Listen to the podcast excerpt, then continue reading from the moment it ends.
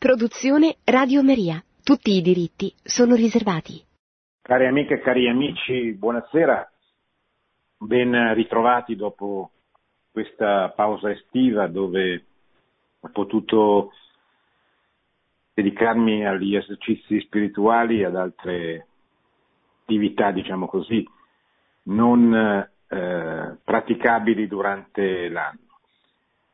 Riprendo questa trasmissione sul Magistero del Papa e dei Vescovi con eh, una lettera che il Papa ha inviato al popolo di Dio pochi giorni fa, il 20 agosto, una lettera che tratta un tema molto difficile per eh, in sé, per il male provocato in alcune persone che hanno subito le vittime, i loro familiari, ma anche in chi lo ha commesso, membro della Chiesa e per la Chiesa tutta. Come sapete, Papa ha voluto scrivere questa lettera a tutti, a tutto il popolo di Dio alla luce del, degli scandali che sono emersi negli ultimi anni e anche eh,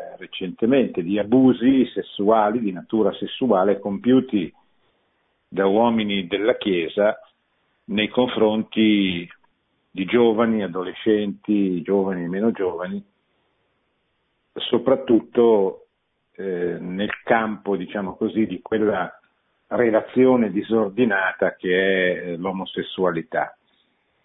Questo è avvenuto in Irlanda, in modo particolare negli ultimi vent'anni e il Papa ha chiesto scusa alle vittime in modo specifico, incontrandole, ad alcune delle vittime, nel corso del recentissimo viaggio eh, che ha compiuto in Irlanda in occasione del Festival della Famiglia. Uno scandalo analogo che ha coinvolto tutta la, la popolazione, insomma la gran parte delle diocesi è avvenuto in Cile, ancora più recentemente nello Stato americano del Pennsylvania.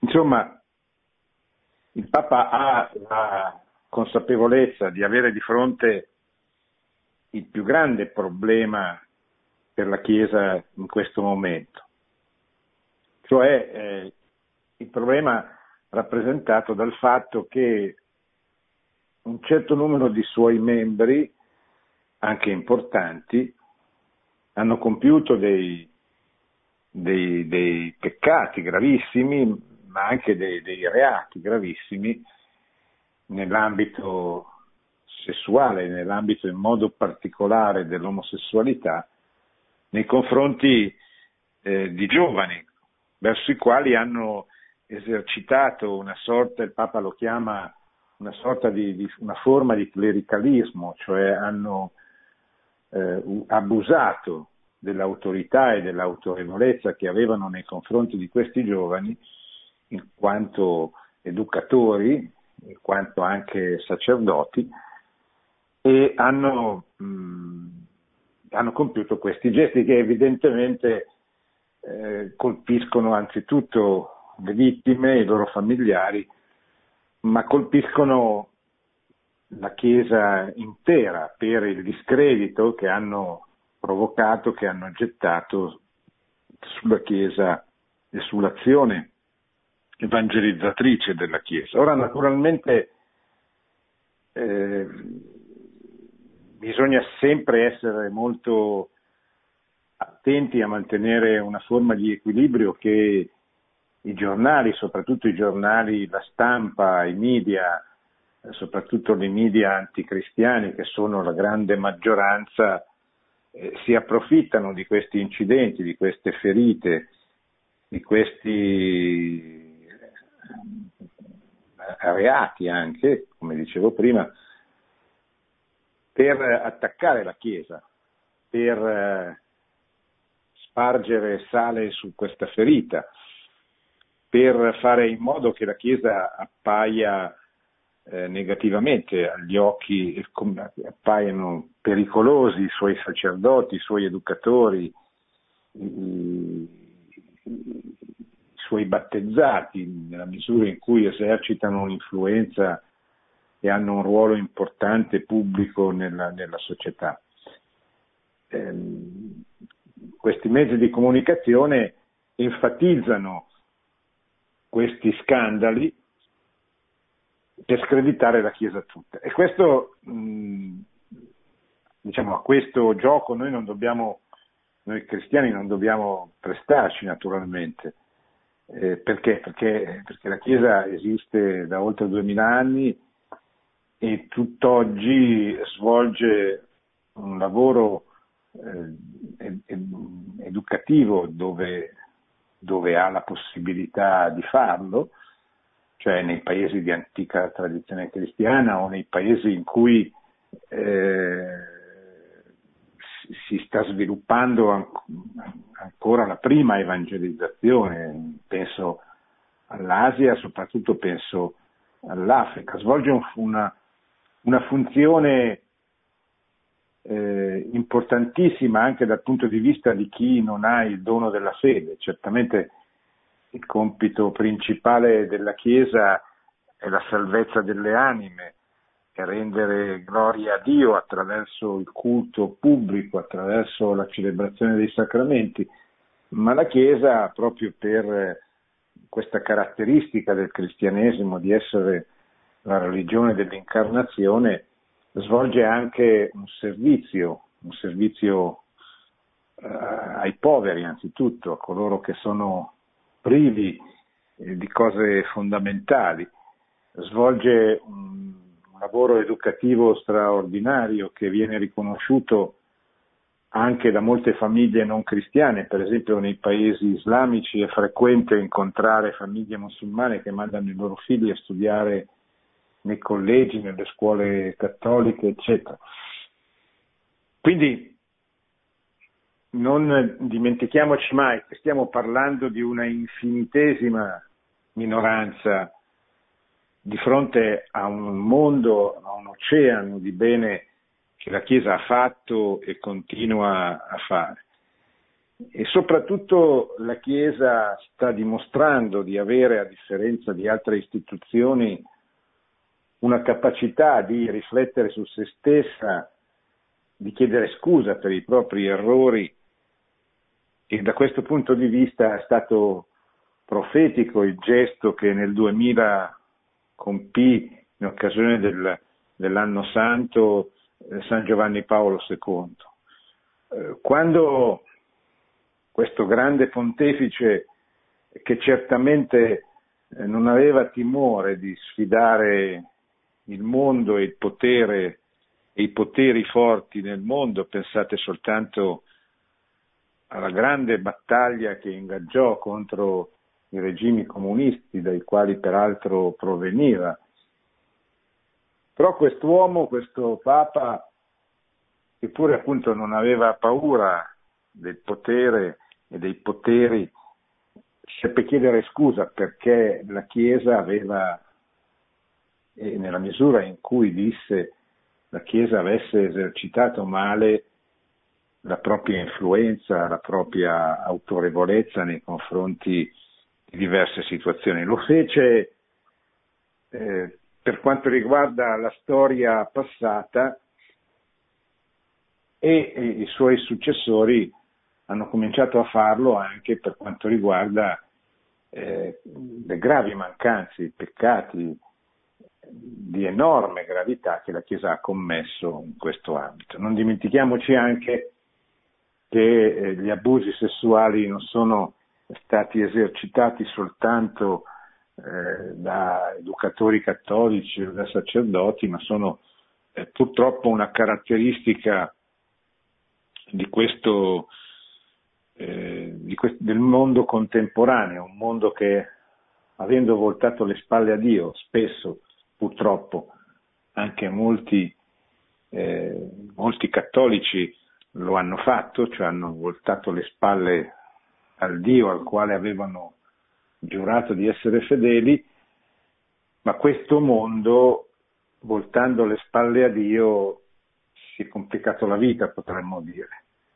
E in questo mondo, in questo mondo occidentale soprattutto, che vive una gravissima crisi eh, di decadenza, molto simile a quella che già visse lo stesso, lo stesso mondo alla crisi alla fine dell'impero romano, al, agli albori di quella che poi sarà la civiltà cristiana medievale, eh, questo mondo proprio per, perché ha voltato le spalle a Dio, ha voltato le spalle anche al buonsenso, al, alla legge naturale, ai diritti fondamentali. E oggi si trova alle prese non con casi isolati ma con un, un malessere diffuso dal, dal, punto di vista eh, degli abusi sessuali che tocca tutti i luoghi dove ci sono giovani, dai luoghi dello sport a, alle scuole stesse, eccetera, e non soltanto evidentemente i seminari o le scuole eh, cattoliche, come invece sembrerebbe leggendo determinati mezzi di comunicazione, eccetera. Allora, consapevole della gravità della situazione e della estensione del problema, purtroppo non è un problema che riguarda soltanto alcune chiese, ma riguarda, è molto diffuso, questo è un tema eh, sul quale sarebbe importante riflettere anche dal punto di vista storico e culturale, quali sono le origini culturali, ideologiche, io penso certamente al 68 di cui quest'anno celebriamo il cinquantesimo anniversario, cioè quali sono le origini storiche e culturali di questo flagello che è così diffuso, penetra così facilmente nelle famiglie sotto forme diverse, non soltanto come, come abusi, ma, ma, anche come, eh, come corruzione, come corruzione di comportamento, come, come trasgressione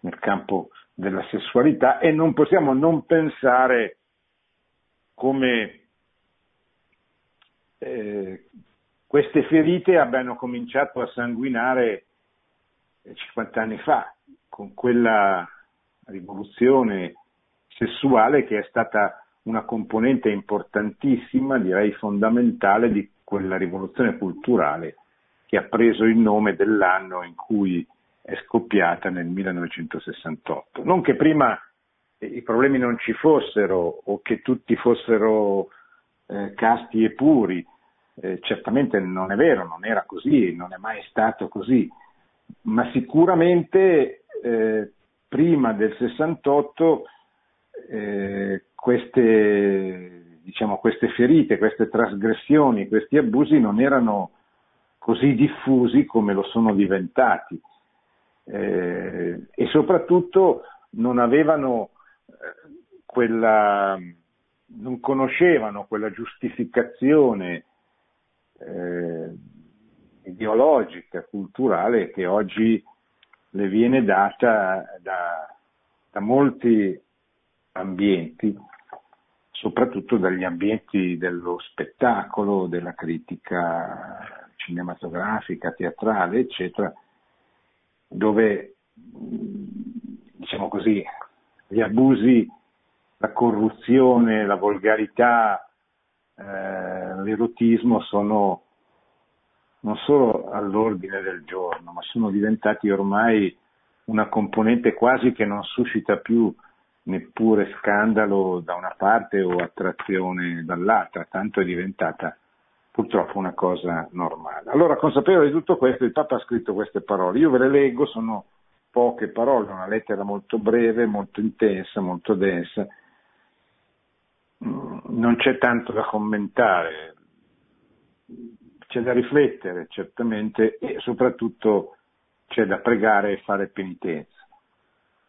Se vogliamo come dobbiamo volere che la Chiesa ritorni ad essere il luogo dell'evangelizzazione, cioè il luogo da cui parte il messaggio di salvezza di Cristo e da cui parte anche un progetto di civiltà migliore, di mondo migliore, di relazioni umane migliori di quelle che ci sono oggi, dobbiamo anzitutto mettere al primo posto della nostra vita, cioè della mia vita, cioè della vita di ciascuno di noi, non genericamente come, come, come se fosse un compitino da svolgere. Dobbiamo mettere, ciascuno di noi deve mettere al centro della propria vita la preghiera, cioè la richiesta della grazia di poter far sì che ciascuno di noi compia fino in fondo la volontà che Dio ha su ciascuno di noi. E così il mondo ritornerebbe ordinato, non, non, non sarebbe la Gerusalemme celeste, perché questa, come diciamo pregando la Salve Regina, rimane sempre una valle di lacrime, ma certamente ritornerebbe ad essere o, o comincerebbe ad essere un faro di civiltà, oltre che un luogo dove eh, si vive meglio, si vivono meglio le relazioni eh, umane. La preghiera, anzitutto, quindi la penitenza, e qui dobbiamo farci carico di queste ferite, di questo male. Cioè, noi sappiamo, lo abbiamo imparato dal Magistero, per esempio, di Giovanni Paolo II, Reconciliarsi e Penitenza, l'esortazione apostolica sulla penitenza, eh, tanti anni fa, quasi 50 anni fa, 40 anni fa, il Papa, il Papa diceva, cioè diceva, spiegava come qualsiasi peccato che compiamo abbassa il mondo, a maggior ragione abbassa la Chiesa, cioè la, la porta verso il male, verso il basso, così come qualsiasi atto virtuoso, qualsiasi gesto eh, d'amore e di verità la innalza. Quindi questo cosa vuol dire? Vuol dire che ciascuno di noi è responsabile sia del bene che del male. Eh, non ci si salva da soli, non ci si santifica da soli. L'uomo è per definizione un animale politico, un, un essere che raggiunge, una persona che raggiunge la sua umanità attraverso le relazioni che riesce a costruire con il suo prossimo. L'uomo è un essere sociale, è una persona relazionale, se vogliamo usare questa parola apparentemente complicata. Cioè è uno per cui che non è stato creato per stare da solo, ma è stato creato per costruire attraverso le relazioni, in primis eh, eh quella che, che, che apre alla vita, il matrimonio, è stato creato perché attraverso queste relazioni eh, si potesse costruire un mondo di relazioni migliore, un mondo migliore. E questo è eh, l'esito naturale della diffusione della fede cristiana, così come è stato nel corso della prima evangelizzazione. Questo cosa vuol dire? Eh, vuol dire che ciascuno di noi ha una responsabilità nel bene e nel male. Quando succedono queste cose non dobbiamo pensare sono stati gli altri o come se noi non c'entrassimo, eh, ma dobbiamo sentirci coinvolti nel bene e nel male.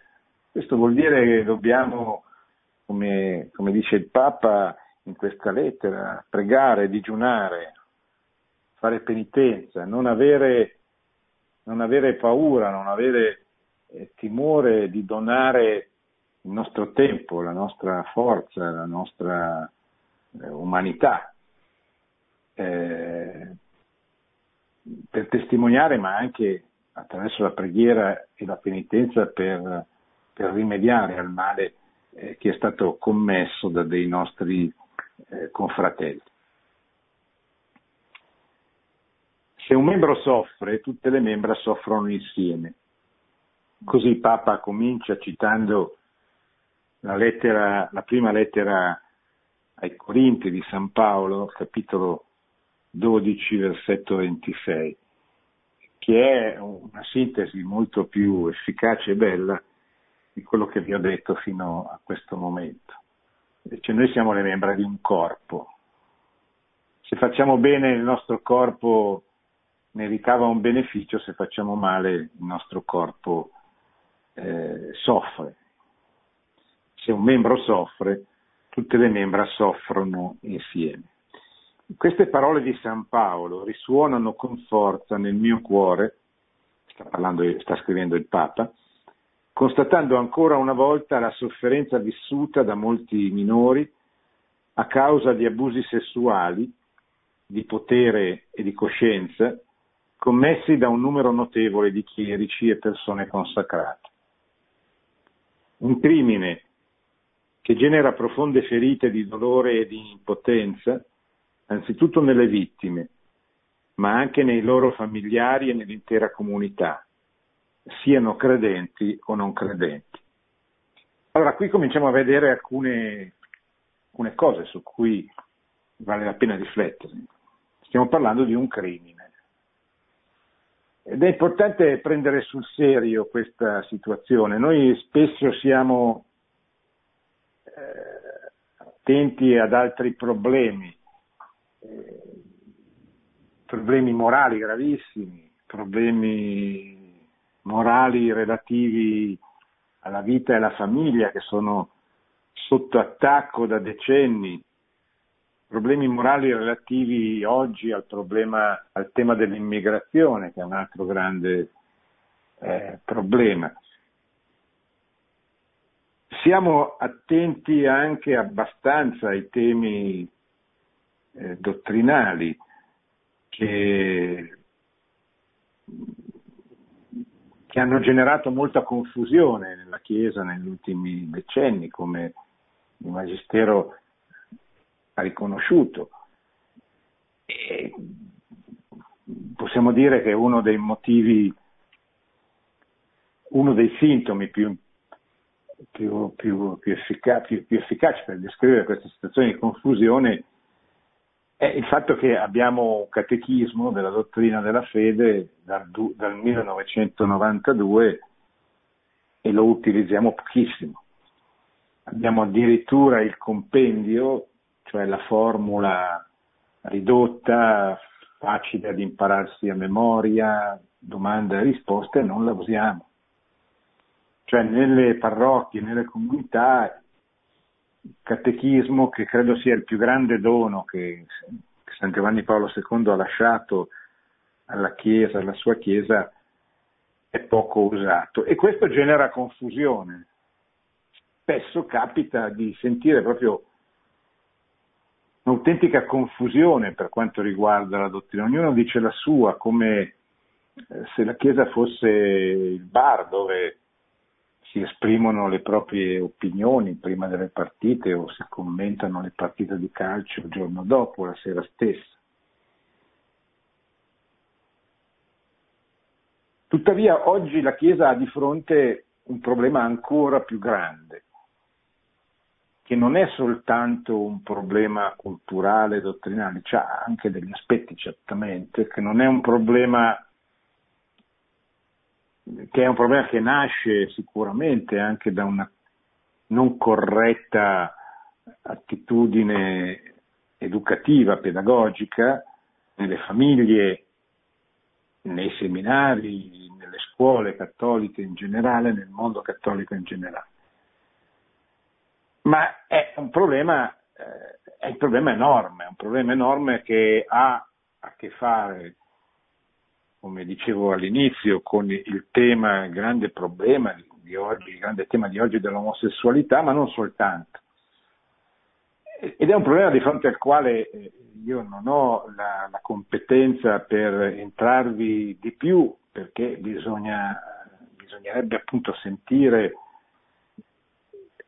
tutti i vari ambiti che vengono coinvolti, l'educazione, eh, tema del rapporto psichiatrico, per esempio, lo, lo ha ricordato il Papa tornando dal viaggio in Irlanda a proposito eh, dei bambini che presentano tendenze omosessuali, invitando a fare qualche cosa per cercare di rimediare a questa situazione che certamente non è, eh, cioè non è priva di problemi. Ecco.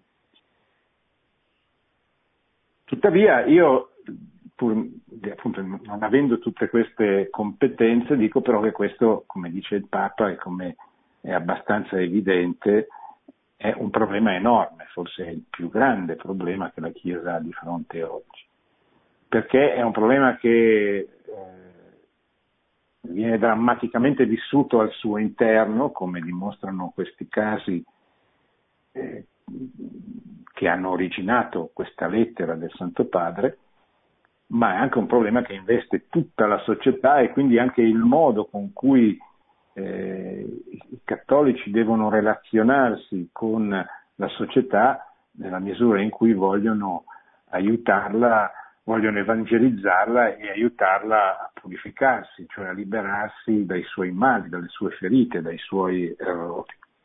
E quindi c'è ancora molto da, da, da riflettere, da imparare, da, da capire su come su come fare, su come rispondere a questa grande sfida, che però ha un nome, dice il Papa. Eh, nella misura in cui questa sfida degenera, non viene risolta, penetra dentro la Chiesa perché è evidente che eh, quella rivoluzione sessuale che c'è stata a partire eh, dal 1968 è ma era anche inevitabile, nel senso che la Chiesa non vive sulla Luna, è penetrata dentro la Chiesa, è penetrata dentro tutte le famiglie, anche le famiglie cristiane, e da qui ha, generato una problematica che, che, che prima non c'era. Oggi noi viviamo gli effetti di questa rivoluzione sessuale, di questa rivoluzione culturale. Da un certo punto di vista è molto peggio di 50 anni fa proprio perché eh, essendo passate ormai due generazioni si è creata una certa suefazione, certe cose che creavano scandalo 25 anni fa o 50 anni fa eh, oggi sono diventate normali. È evidente che, eh, che noi dobbiamo sempre ricordare qual è l'obiettivo a cui tendere, qual è l'ideale, qual è la meta, eccetera, però non possiamo dimenticarci quando parliamo con le altre persone di qual è il punto di partenza. Questo è il grande problema del rapporto fra eh, la cosiddetta pastorale, cioè il modo di relazionarsi, cioè il modo di comunicare la fede, e la fede che non cambia, la morale che non cambia. Se è vero che i principi eh, non, eh, no, non cambiano, cambia però e deve cambiare perché i principi possano essere più facilmente accolti, deve cambiare il modo di trasmetterli e di comunicarli. È vero anche qui che poi le persone si convertono per merito di Dio, non per merito nostro, però il nostro compito, il nostro compito umano, che è il compito che tutto il Magistero della Chiesa ha sempre cercato di assolvere nel corso dei, dei secoli, da quando si può parlare, cioè il Magistero c'è sempre stato, ma il magistero come lo intendiamo adesso, cioè organizzato, ordinato attraverso lettere, encicliche, esortazioni, documenti, eccetera, inizia, diciamo così, quando viene meno, comincia a venire meno la società cristiana i papi sentono il bisogno di invitare i loro fedeli a prestare attenzione ai grandi problemi che hanno di fronte. Questo comincia nella seconda metà del 1700, si sviluppa poi nell'Ottocento, raggiunge questo suo culmine nel Novecento, dove proprio il Magistero diventa sempre di più una componente fondamentale dell'essere cattolico. Ebbene, il Magistero ci aiuta a capire come dobbiamo trasmettere, comunicare quei principi, quella fede che non cambia.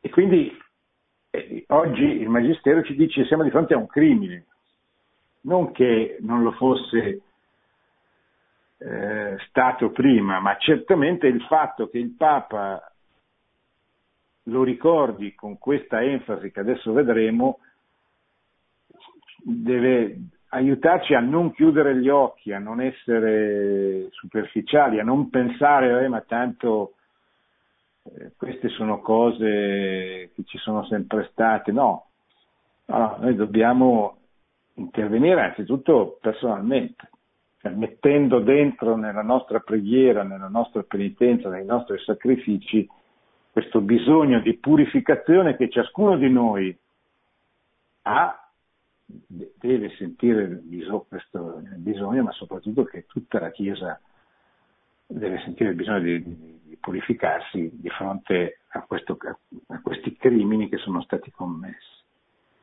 Guardando al passato non sarà mai abbastanza ciò che si fa per chiedere perdono e cercare di riparare il danno causato. Guardando al futuro, non sarà mai poco tutto ciò che si fa per dar vita a una cultura capace di evitare che tali situazioni non solo non si ripetano, ma non trovino spazio per essere coperte e perpetuarsi. Ecco, anche qui una, un'altra annotazione, il Papa dice guardando al futuro non sarà mai poco tutto ciò che si fa per dare vita a una cultura. C'è bisogno di una cultura che tenga conto di fare qualche cosa per, fare, per superare questi, questi crimini, queste ferite che sono state provocate, capace di evitare che tali situazioni non solo non si ripetano, ma non trovino spazio per essere coperte e perpetuarsi. E qui c'è un problema che adesso il Papa affronta, che è il problema del clericalismo cioè la copertura dei crimini è, eh, è un problema. Cioè noi, è un problema di sudditanza psicologica che il Papa mette in, eh, in luce, adesso lo vedremo, tra poco leggerò le sue parole, su cui è importante riflettere. Il dolore delle vittime e delle loro famiglie è anche il nostro dolore. Perciò urge ribadire ancora una volta il nostro impegno per garantire la protezione dei minori e degli adulti in situazioni di vulnerabilità. Minori certamente, a maggior ragione, ma non soltanto, anche perché nella grande maggioranza dei casi sembra l'80% secondo le statistiche che ho letto, non si tratta di minori, ma si tratta di, di, di adolescenti, insomma, di, di, persone, cioè di giovani, ma non eh, di, bambini, insomma, ecco.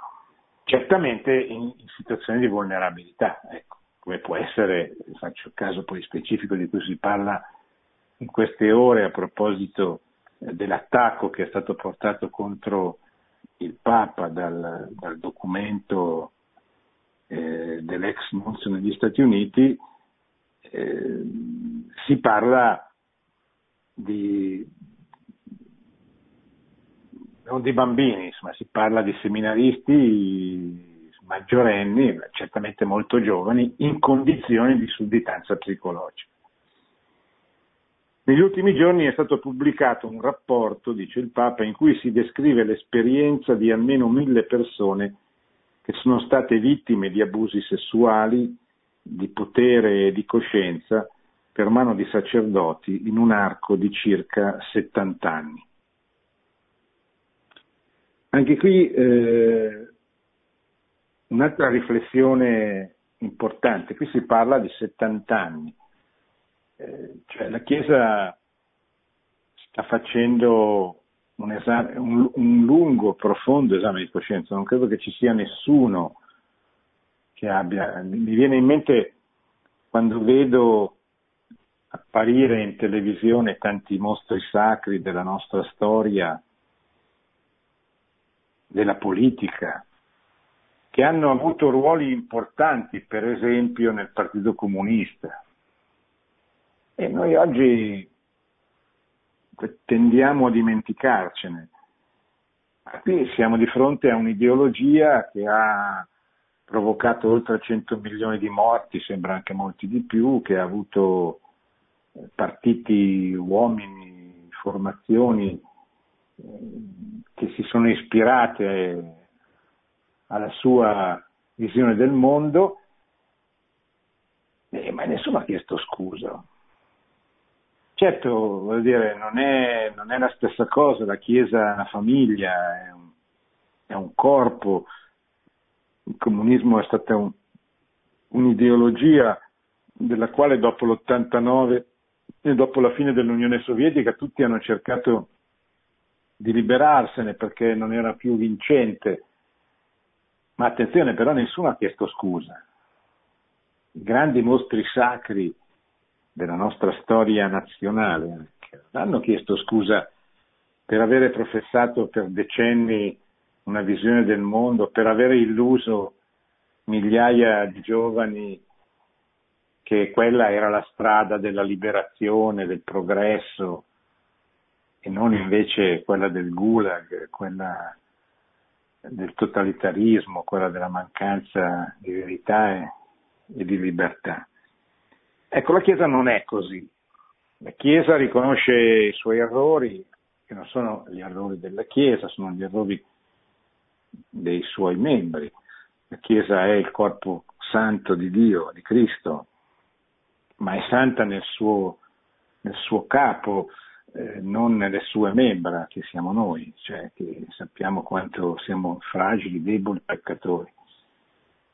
Però sappiamo attraverso la struttura gerarchica della Chiesa, quindi attraverso eh, i pontefici, attraverso i vescovi, sappiamo chiedere scusa, sappiamo chiedere il perdono per eh, gli errori che abbiamo compiuto nel servire, eh, certamente nel servire la causa di Dio, ma la causa di Dio spesso può essere servita anche male e così è avvenuto.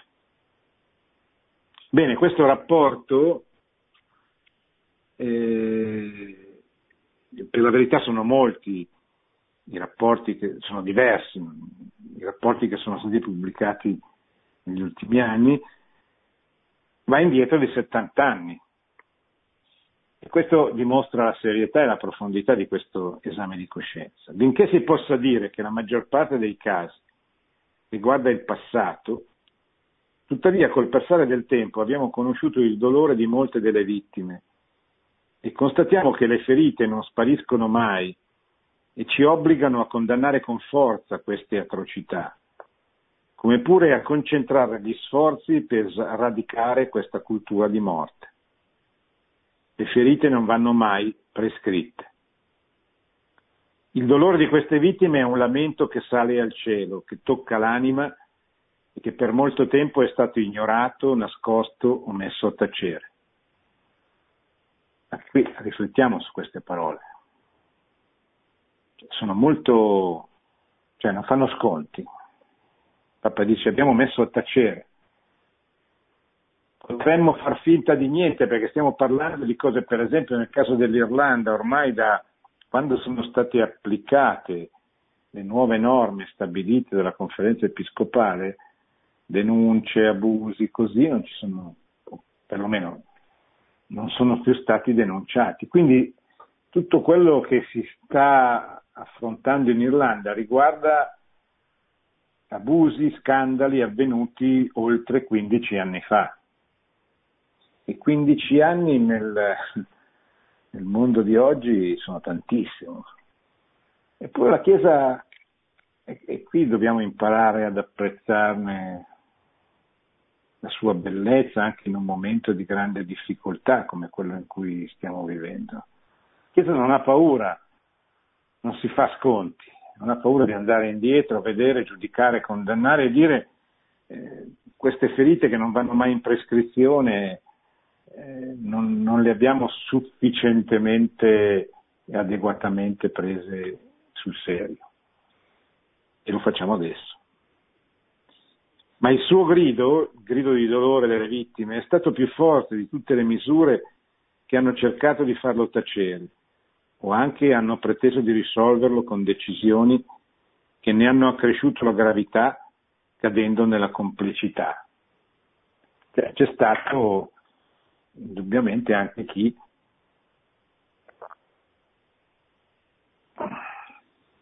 come si diceva prima ha coperto e quindi è stato complice. Grido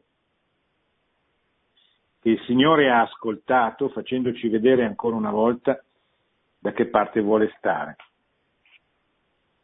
Il cantico di Maria non si sbaglia e come un sottofondo continua a percorrere la storia perché il Signore si ricorda della promessa che ha fatto ai nostri padri. Ha disperso i superbi nei pensieri del loro cuore, ha rovesciato i potenti dai troni, ha innalzato gli umili, ha ricolmato di bene gli affamati, ha rimandato i ricchi a mani vuote.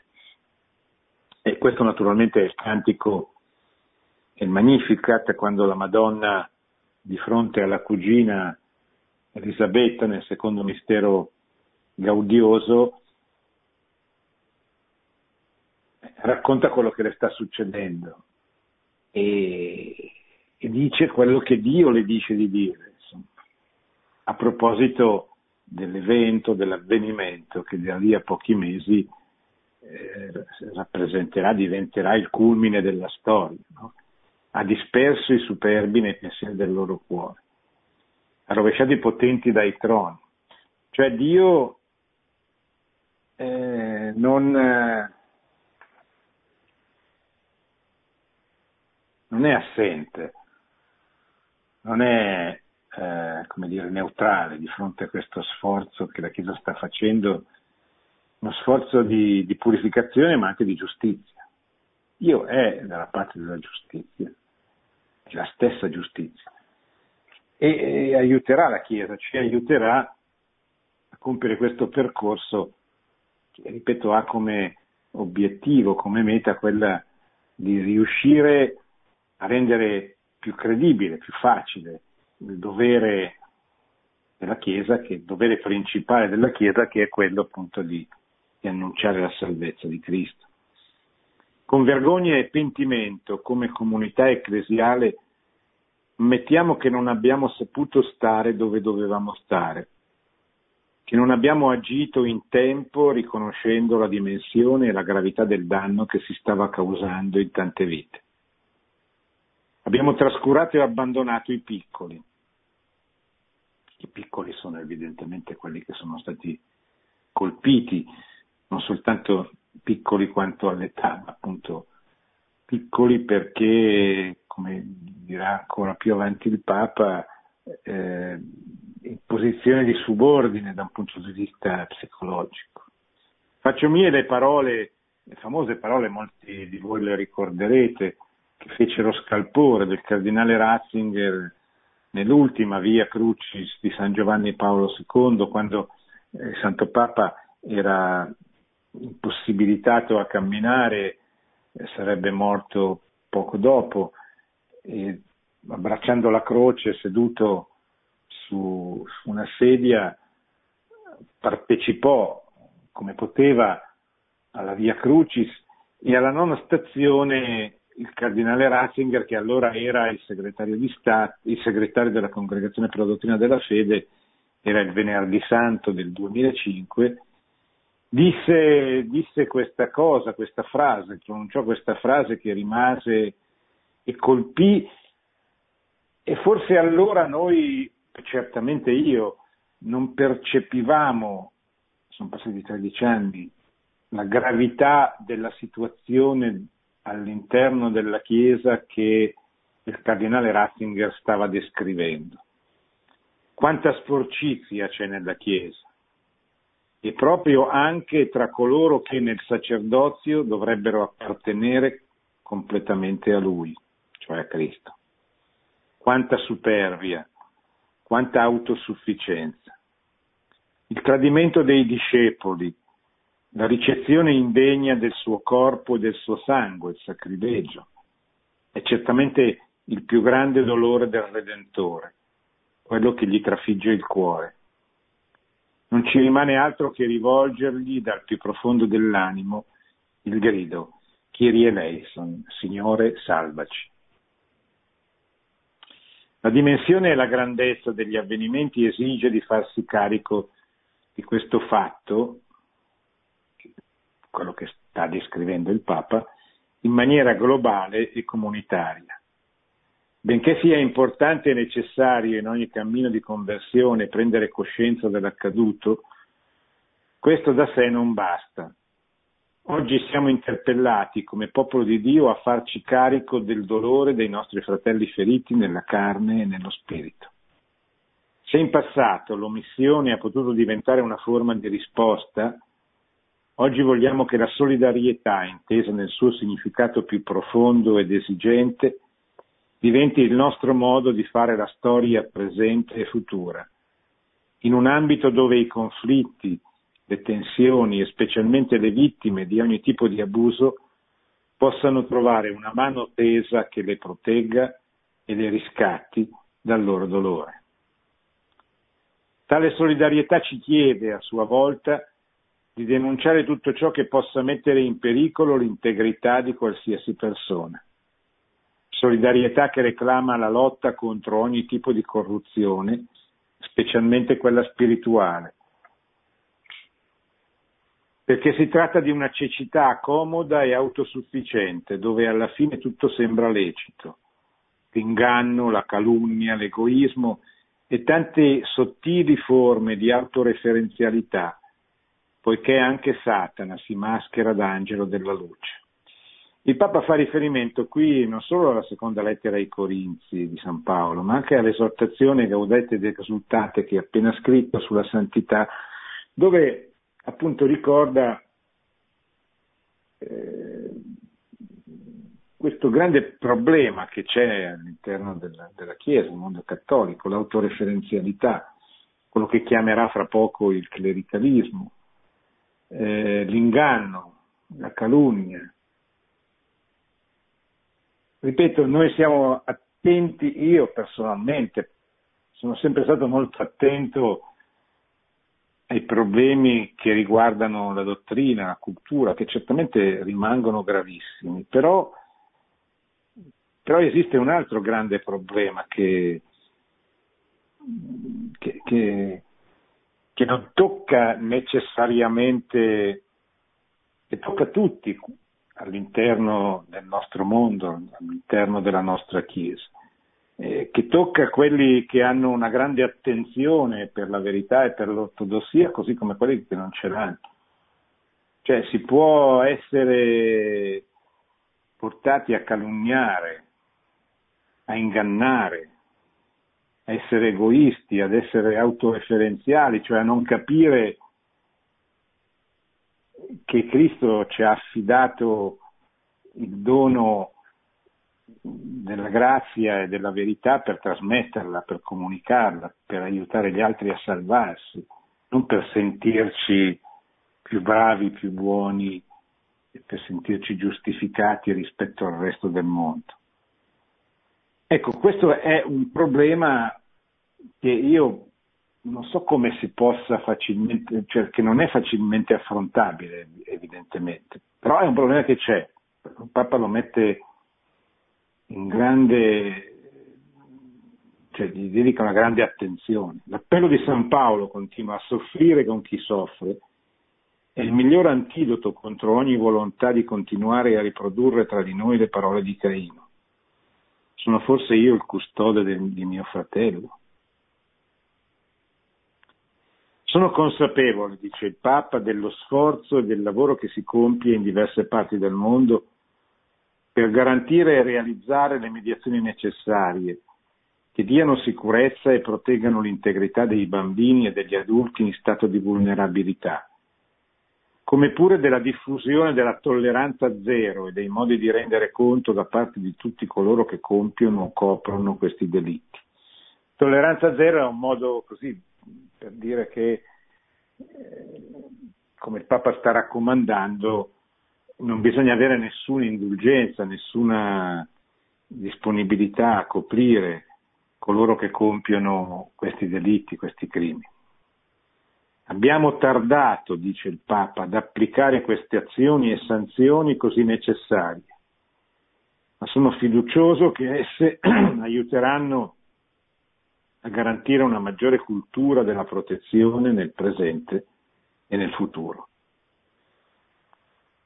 Unitariamente a questi sforzi è necessario che ciascun battezzato si senta coinvolto nella trasformazione ecclesiale e sociale di cui tanto abbiamo bisogno. Tale trasformazione esige la conversione personale e comunitaria e ci porta a guardare nella stessa direzione dove guarda il Signore. Così amava dire San Giovanni Paolo II. Se siamo ripartiti davvero dalla contemplazione di Cristo, dovremo saperlo scorgere soprattutto nel volto di coloro con i quali egli stesso ha voluto identificarsi. È scritto questo nella, nella lettera Nuovo Millennio in Eunte con cui il Santo Papa annunciava il passaggio al nuovo millennio. Imparare a guardare dove guarda il Signore, a stare dove il Signore vuole che stiamo, a convertire il cuore stando alla sua presenza. Per questo scopo saranno di aiuto la preghiera e la penitenza.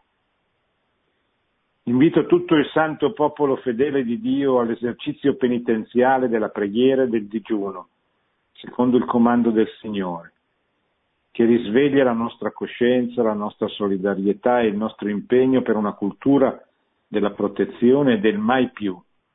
Mai più è il risultato di, l'auspicabile risultato della tolleranza zero, mai più verso ogni tipo e forma di abuso.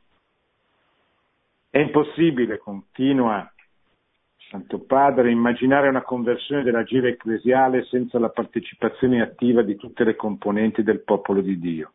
Di più, Ogni volta che abbiamo cercato di soppiantare, mettere a tacere, ignorare, ridurre a piccole elite il popolo di Dio, abbiamo costruito comunità, programmi, scelte teologiche, spiritualità e strutture senza radici. L'importanza delle radici. Senza memoria, l'importanza della memoria. Papa lo ricorda sempre citando i nonni, ma non i nonni perché sono una categoria privilegiata, ma i nonni perché sono i custodi della memoria. Cioè noi viviamo in un tempo che disprezza la memoria, perché disprezza la tradizione, perché disprezza le radici. E senza la tradizione, senza la memoria, senza le radici non si va da nessuna parte, non si costruisce nessun progresso. Senza volto, senza corpo, in definitiva senza vita. Ciò si manifesta con chiarezza in un modo anomalo di intendere l'autorità nella Chiesa, molto comune in numerose comunità nelle quali si sono verificati comportamenti di abuso sessuale, di potere e di coscienza. Qual è il clericalismo? Dicevo prima che il Papa avrebbe denunciato questa forma, il clericalismo, cioè quell'atteggiamento che non solo annulla la personalità dei cristiani, ma tende anche a sminuire e a sottovalutare la grazia battesimale che lo Spirito Santo ha posto nel cuore della nostra gente. È una citazione che invita a riscoprire il valore e l'importanza del sacramento del battesimo, cioè prima di essere preti, consacrati, religiosi, eh, laici, sposati o no, siamo battezzati. E il battezzato è colui che entra nella comunione sacramentale con Cristo, dentro, entra nella Chiesa di cui Cristo è il capo. Il clericalismo, favorito sia dagli stessi sacerdoti sia dai laici, genera una scissione nel corpo ecclesiale, che fomenta e aiuta a, perpetra- a perpetuare molti dei mali che oggi denunciamo. Dire no all'abuso significa dire con forza no a qualsiasi forma di clericalismo. È sempre bene ricordare che il Signore nella storia della salvezza ha salvato un popolo. Non esiste, si sta sempre citando dal suo, dalla sua esortazione apostolica Gaudete ed esultate, non esiste piena identità senza appartenenza a un popolo. Perciò nessuno si salva da solo, come individuo isolato, ma Dio ci attrae tenendo conto della complessa trama di relazioni interpersonali che si stabiliscono nella comunità umana. Dio ha voluto entrare in una dinamica popolare, nella dinamica di un popolo. Pertanto, l'unico modo che abbiamo per rispondere a questo male che si è preso tante vite è viverlo come un compito che ci coinvolge e ci riguarda tutti come popolo di Dio. Questa consapevolezza di sentirci parte di un popolo e di una storia comune ci consentirà di riconoscere i nostri peccati e gli errori del passato, con un'apertura penitenziale capace di lasciarsi rinnovare da dentro. Tutto ciò che si fa per sradicare la cultura dell'abuso dalle nostre comunità senza una partecipazione attiva di tutti i membri della Chiesa non riuscirà a generare le dinamiche necessarie per una sana ed effettiva trasformazione. La dimensione penitenziale di digiuno e preghiera ci aiuterà come popolo di Dio a metterci davanti al Signore e ai nostri fratelli feriti, come peccatori che implorano il perdono e la grazia della vergogna e della conversione e così a elaborare azioni che producano dinamismi in sintonia col Vangelo. Perché, questa volta cita l'Evangeli Gaudium, ogni volta che cerchiamo di tornare alla fonte e recuperare la freschezza originale del Vangelo, spuntano nuove strade, metodi creativi, altre forme di espressione, segni più eloquenti, parole cariche di rinnovato significato per il mondo attuale. È imprescindibile che come Chiesa possiamo riconoscere e condannare con dolore e vergogna le atrocità commesse da persone consacrate, chierici e anche da tutti coloro che avevano la missione di vigilare e proteggere i più vulnerabili. Chiediamo perdono per i peccati propri e altrui. La coscienza del peccato ci aiuta a riconoscere gli errori, i delitti e le ferite procurate nel passato ci permette di aprirci e impegnarci maggiormente nel presente in un cammino di rinnovata conversione. Al tempo stesso la, pe- la penitenza e la preghiera ci aiuteranno a sensibilizzare i nostri, ro- i nostri occhi e il nostro cuore dinanzi alla sofferenza degli altri e a vincere la bramosia di dominio e di possesso che tante volte diventa radice di questi mali. Che il digiuno e la preghiera aprano le nostre orecchie al dolore silenzioso dei bambini dei giovani e dei disabili. Digiuno che ci procuri fame e sete di giustizia e ci spinga a camminare nella verità, appoggiando tutte le mediazioni giudiziarie che siano necessarie. Un, digiuno, un digiuno che ci scuota e ci porti a impegnarci nella verità e nella carità, con tutti gli uomini di buona volontà e con la società in generale per lottare contro qualsiasi tipo di abuso sessuale di potere e di coscienza. In tal modo potremo manifestare la vocazione a cui siamo stati chiamati di essere segno e strumento dell'intima unione con Dio e dell'unità di tutto il genere umano, come dice la Costituzione Apostolica sulla Chiesa Lumen Gentium del Vaticano II.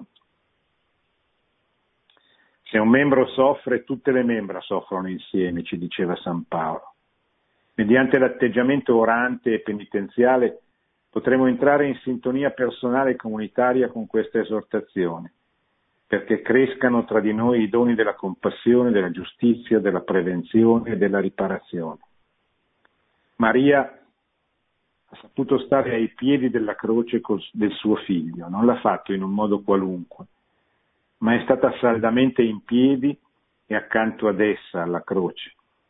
Con questa posizione esprime il suo modo di stare nella vita. Quando sperimentiamo la desolazione che ci procurano queste piaghe ecclesiali, con Maria ci farà bene insistere maggiormente nella preghiera, insistere di più nella preghiera, come dice Sant'Ignazio negli esercizi spirituali, cercando di crescere nell'amore e nella fedeltà alla Chiesa. Lei, la prima discepola, insegna a tutti noi discepoli come dobbiamo comportarci di fronte alla sofferenza dell'innocente, senza evasioni e pusillanimità. Guardare a Maria vuol dire imparare a scoprire dove e come deve stare il discepolo di Cristo. Lo Spirito Santo ci dia la grazia della conversione e l'unzione interiore per poter esprimere davanti a questi crimini di abuso il nostro pentimento e la nostra decisione di lottare con coraggio. Bene, adesso ci fermiamo qualche istante e poi possiamo rispondere per i restanti minuti alle vostre domande.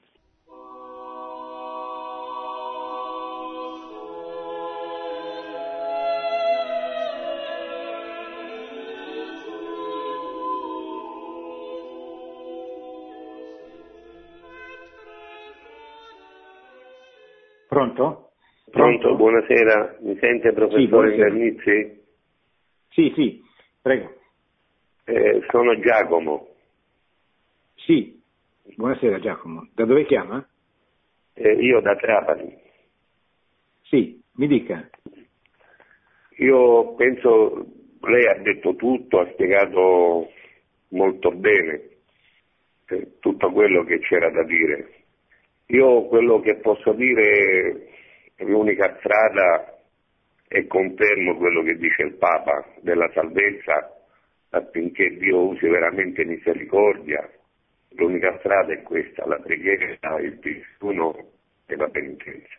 Ecco, anche per i nostri peccati e, e per la salvezza delle anime, come lei giustamente ha detto, Dio ci ha chiamati a noi per la nostra salvezza e per la salvezza delle anime, perché la preghiera che il Signore ci ha insegnato, è, come dire, ci dà il modo di salvarci, ecco, però deve essere una preghiera veramente che scaturisce dal cuore, un pentimento sincero, un cuore contrito, come dice il salmista, ecco, e, e pregare per queste persone e anche per noi soprattutto.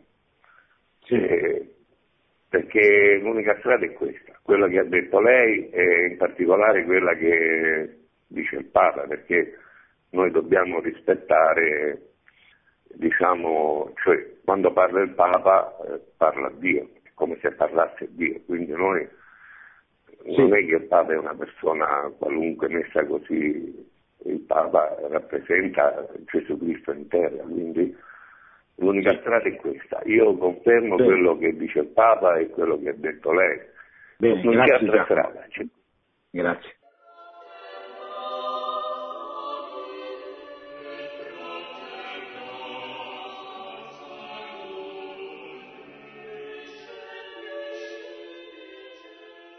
Bene, siamo arrivati alla fine, purtroppo mi sono allungato molto, ma volevo leggerlo tutto volevo leggere tutta questa lettera perché mi sembrava importante che fosse appunto esplicitata dall'inizio alla fine perché un, non è una cosa, un documento che può essere letto in due, in due parti come abbiamo fatto per tanti altri eh, documenti.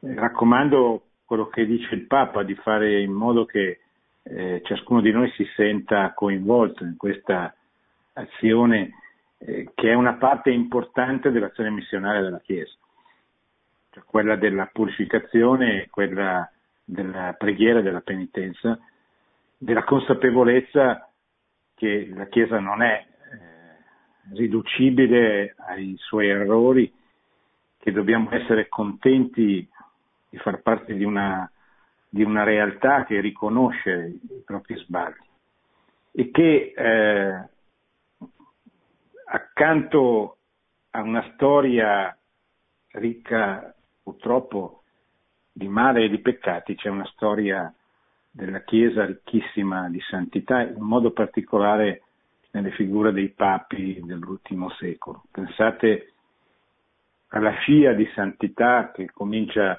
all'inizio del Novecento con San Pio X, Papa, e poi continua con il venerabile Pio XII, con San Giovanni XXIII, con San, con San Paolo VI che verrà canonizzato in ottobre, con San Giovanni Paolo II. Cioè una storia di santità che è la risposta al peccato a, che, che, che preme dall'esterno ma che purtroppo è presente e dobbiamo essere consapevoli e dobbiamo combattere contro questa presenza anche all'interno della vita della Chiesa. Grazie, buonanotte e buona settimana. Produzione Radio Maria. Tutti i diritti sono riservati.